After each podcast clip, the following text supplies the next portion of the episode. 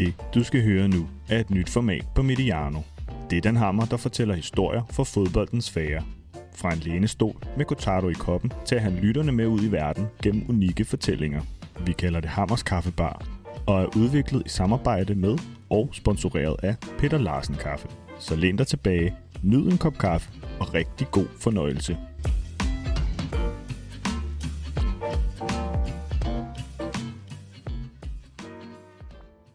Velkommen til den syvende udgave af Hammers Kaffebar.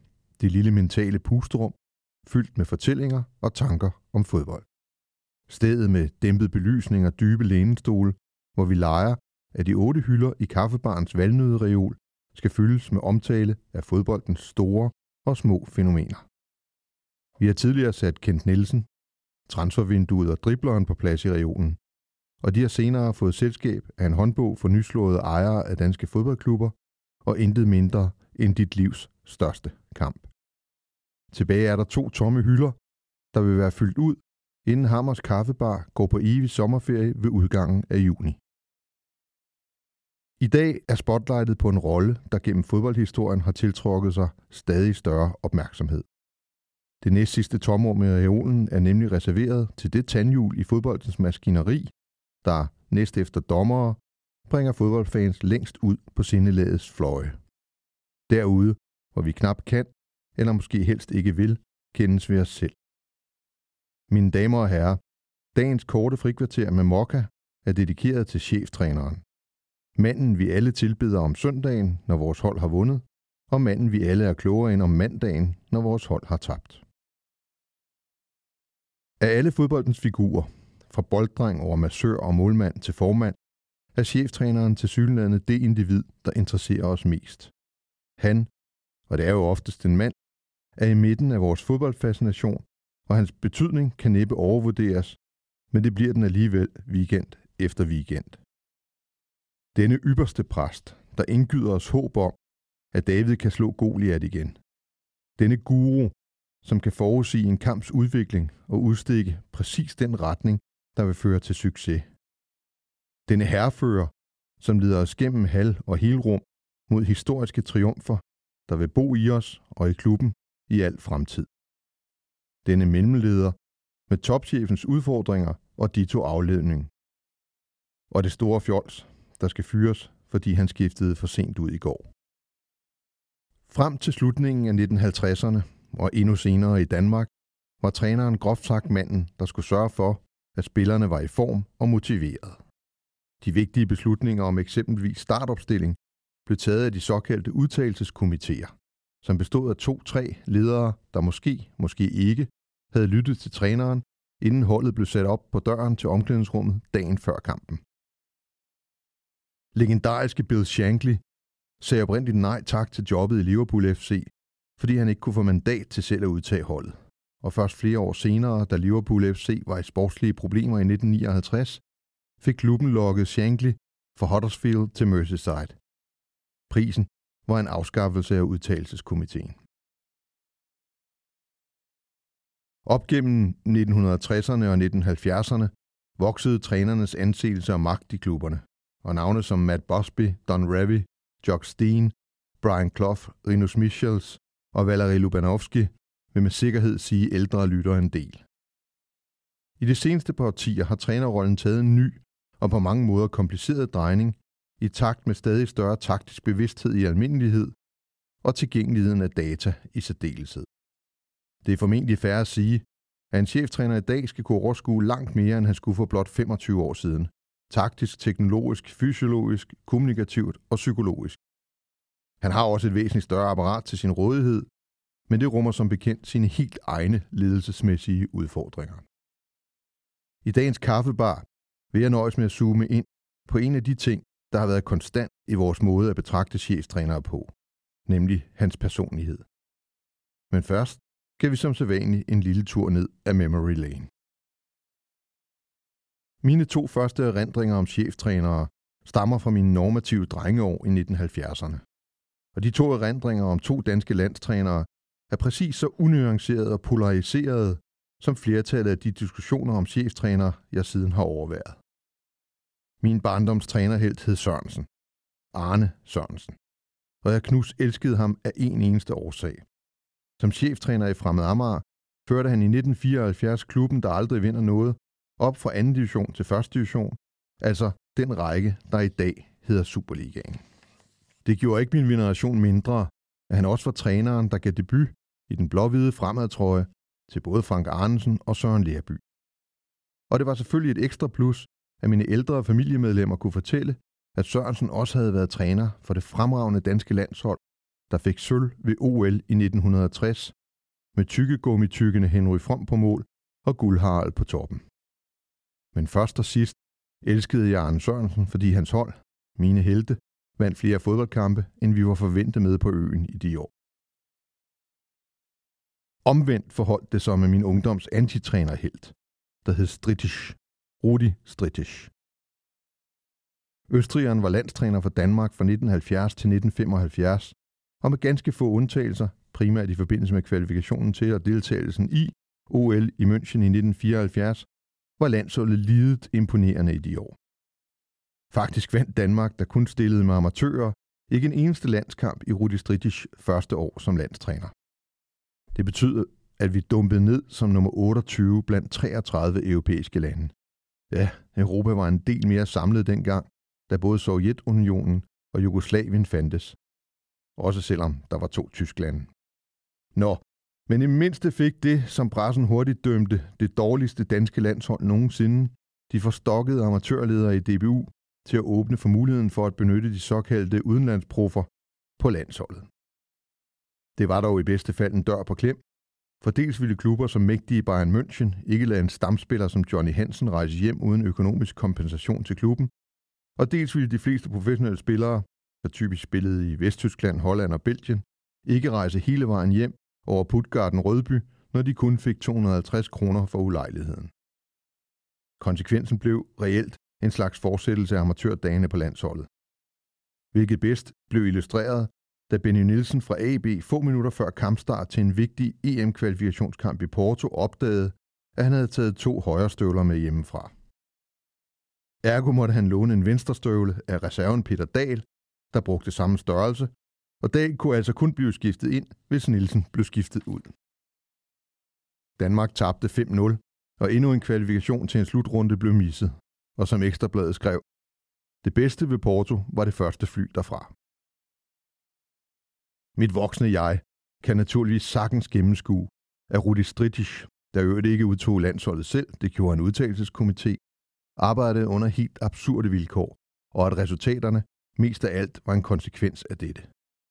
Mit voksne jeg kan også sagtens anerkende, at Rudi Stritich fire danske mesterskaber i spidsen for Esbjerg FB, det seneste i 1979, vidner om en træner, der var enestående dygtig. Men for den 9-13-årige Dan med store ambitioner på landsholdets vegne, var 20 vundne landskampe ud af 61, herunder tre mod Norge, to mod Finland, to mod Island, som en mod Japan, en mod Togo, en mod Iran og en mod Indonesien, nærmest landsforræderi. Og forbryderen hed Rudi Stridisch. Manden kunne jo ikke vinde fodboldkampe. Punktum. Og da man jo skal høre sandheden af børn, er vi nu fremme ved sagens ubehagelige kerne. I en kortsigtet fodboldverden, fyldt med pressede ledere, der er til falds for omgivelsernes hang til forandring for forandringens skyld, vil en cheftræner næsten altid blive målt på holdets resultater på opvisningsbanen, snarere end på cheftrænerens indsats på træningsbanen og bænken. Dårlige fodboldresultater skal, præcis som døden, have en årsag, og den årsag er til synligheden stort set altid cheftrænerens inkompetence. Selvfølgelig har der været markante undtagelser som Sir Alex Ferguson i Manchester United, Arsene Wenger i Arsenal, Niels Arne Eggen i Rosenborg, Giroud i Auxerre, Ståle Solbakken i FC København og David Nielsen i AGF. Men i gennemsnit står en cheftræner på topplan i spidsen for sit hold i cirka et halvt hundrede kampe, inden han får øksehugget eller selv forlader sin post. Alligevel hørte jeg forleden i en Bag om bolden podcast med Troels Bæk, den mangeårige fodboldtræner Viggo Jensen sige, at en træner altid bør gå til opgaven, som om han skulle være i klubben resten af sit liv. Og paradoxalt nok er det en opskrift, der er helt i vatter med min egen oplevelse af, hvad der er nødvendigt, hvis man imod alle odds vil komme så langt, som det nu engang er muligt i en métier, hvor det meste er uden for ens direkte kontrol. For i fodbold i almindelighed og i cheftrænersædet i særdeleshed er tøven og tvivl et signal om svaghed for branchens hyener på lægter og sociale medier. Uanset antallet af fyringer i bagagen, må cheftræneren derfor stole blindt på egne evner og forsere branchens minefelter, uden tanke på det uundgåelige, hvis han skal lykkes med det ultimative succeskriterium for en moderne cheftræner. At fyre klubben, før klubben fyrer ham. I de 11 sæsoner, jeg var en del af fodboldklubben FC København, nåede jeg aldrig at opleve en trænerfyring. Og den dag i dag ved jeg ikke, om det var trænerens eller ledelsens fortjeneste, men jeg er til gengæld sikker på, at den ledelsesmæssige ro var en væsentlig løftestang for de otte mesterskaber, der blev hentet i de 11 sæsoner, svarende til en mesterskabsfrekvens på 72. I de efterfølgende 11 sæsoner har klubben valgt at trække cheftrænernødbremsen fire gange, og mesterskabsfrekvensen er faldet til 45 procent. Det er slet ikke sikkert, at der er en omvendt proportionalitet mellem trænerfyringer og mesterskaber, men jeg er overbevist om, at en klub, der beskytter sin cheftræner optimalt, har bedre forudsætninger for at lykkes, end en klub, hvor ledelsen har fingeren på aftrækkeren. For en leder, der har haft personalansvar i over 25 år, og derfor har begået stort set alle de fejl, ledere begår, fremstår specielt en ubalanceret grundforudsætning for cheftræneren særligt pikant. Han kan gøre alt rigtigt i månedsvis, og alligevel tabe det hele på gulvet, hvis en målmand eller en dommer har et uheldigt øjeblik i den forkerte kamp. For en cheftræner på eliteniveau er linjen mellem fiasko og succes papirstøn. Bevidstheden om dette kan sammen med den totale magtesløshed i sandhedens halvanden time kvæle en træner langsomt. Og da det kræver både overskud og mandsmod at lede en fodboldtrup gennem en lang sæsons op- og især nedture, har jeg siden min FCK-tid målt en cheftræners grundkvalitet på evnen til at stå fast, når det blæser. I den måske bedste bog, der er skrevet om fodbold, The Football Man fra 1968, udtrykker Arthur Hopcraft i min oversættelse det således. Personlighed må være nøglefaktoren i en cheftræners succes. Det er ikke et spørgsmål om at være rar eller rå, sympatisk eller uvenlig, kreativ eller forsigtig, hård eller overbærende, når det kommer til disciplin. Alle disse ting er underordnet den essentielle kvalitet, som de fleste succesrige cheftrænere synes at have. Evnen til at dominere. Ikke på en anmasende eller arrogant måde, men der skal være noget stålfast over hans vilje til at få sine ting igennem. Han er den slags mand, der ikke vil tillade amatørerne at blande sig.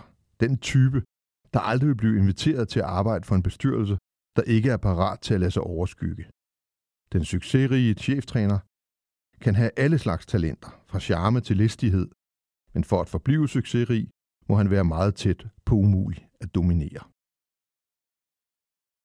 I min tid i FC København og FCK håndbold var jeg klubkammerat med nogle meget interessante cheftrænere, hvis jeg nu skal udtrykke mig diplomatisk. Og fælles for de bedste var netop evnen til at stole på egne evner og stå fast, når presset blev størst. Roy Hodgson, hans bakke af Ståle Solbakken, er nord, syd og øst, når det kommer til personlighed og ledertype. Men i deres FCK-tid var der en slags aura omkring den, der signalerede hertil og ikke længere, når fodboldfagets amatører kom for tæt på. Roy Hodgson holdt sine doorstep-pressemøder efter kampene på sit modersmål engelsk, og det punkterede de fleste journalisters detaljspørgsmål. Og både Hans Bakke og Ståle Solbakken havde deres måder at pisse trænerterritoriet af på, både over for eksterne og interne personer. Det oplevede jeg selv på den hårde måde, da jeg en majdag i 2005 gjorde mig klog på FCK-truppens aktuelle sportslige kvalitet. Efter et mareridt af et efterår havde vi brugt vinteren og foråret godt, og vi havde sensationelt næsten indhentet Michael Laudrup og Brøndby IF's 17 points forspring i Superligaen. Da spillerne inden afgang til stadion tog en middagslur på golfhotellet i Viborg, delte jeg en kop kaffe i forårssolen med cheftræner Hans Barke og assistenttræner Carsten V. Jensen. Ansporet af den lange række af sejre, antydede jeg over for de to fagfolk, at der måske ventede et mesterskab en måneds tid senere. Jeg glemmer aldrig det kolde i Hans Barkes øjne, da han så på mig og stille sagde, det kan du glemme alt om. Vi har ikke ryggrad nok på holdet til at klare presset. 14 dage senere blev vi udspillet og rundbarberet 5-0 på Brøndby Stadion, og jeg indså, at der var en afgrund til forskel på, hvad en kommersiel direktør og en cheftræner i samme klub har indsigt i. I bogen Hvor svært kan det være, har jeg sammen med Mads Davidsen gjort mig til talsmand for at begrænse en cheftræners indflydelse på en klubs langsigtede fodboldstrategi. Det kan umiddelbart virke modsætningsfyldt, når jeg nu ligeledes indikerer, at det er sundt for en klub, at cheftræneren er en stærk personlighed, der kan trække en tydelig streg i sandet i forhold til sit eget ledelsesrum. Så lad mig en gang for alle slå fast, at det er min overbevisning, at en cheftræners ledelsesrum bør være su- suverænt, så længe det handler om den nuværende trups bestræbelser på at opnå resultater, der står mål med de ressourcer, der er investeret i ambitionen. På den lange bane derimod, bør cheftrænerens mening være underlagt klubbens fodboldstrategi, der oftest er personaliseret i sportsdirektøren. Men når det kommer til omklædningsrummet, taktiklokalet, træningsbanen og trænerbænken, kan der kun være én chef, og det må og skal være cheftræneren. Betydningen af dette oplevede jeg selv, da Roy Hodgson flere måneder efter min ansættelse i FC København i år 2000 endelig inviterede mig ind til det, der til enhver tid er en fodboldklubs epicenter. Omklædningsrummet før og efter en kamp. Invitationen kom på en frysende kold novemberdag på Herrens Mark i Viborg, hvor hovedstadens helte netop havde tabt til de lokale, men åbenbart ikke helt uæfne bunderøv. På daværende tidspunkt vidste Roy udmærket, hvem jeg var, og at der stod noget med direktør på mit visitkort. Men hans ord efterlod ingen som helst tvivl om, at jeg nu på hans nåde trådte ind på hans suveræne domæne. Young man, I've seen you standing outside the dressing room match after match, both home and away. Victory, draw or loss. I believe you have now earned the right to enter. Du har lyttet til Hammers Kaffebar, og husk, der er to slags mennesker på jorden. De, der nyder kaffe, og de, der ikke skal nyde noget. På høfligt genhør.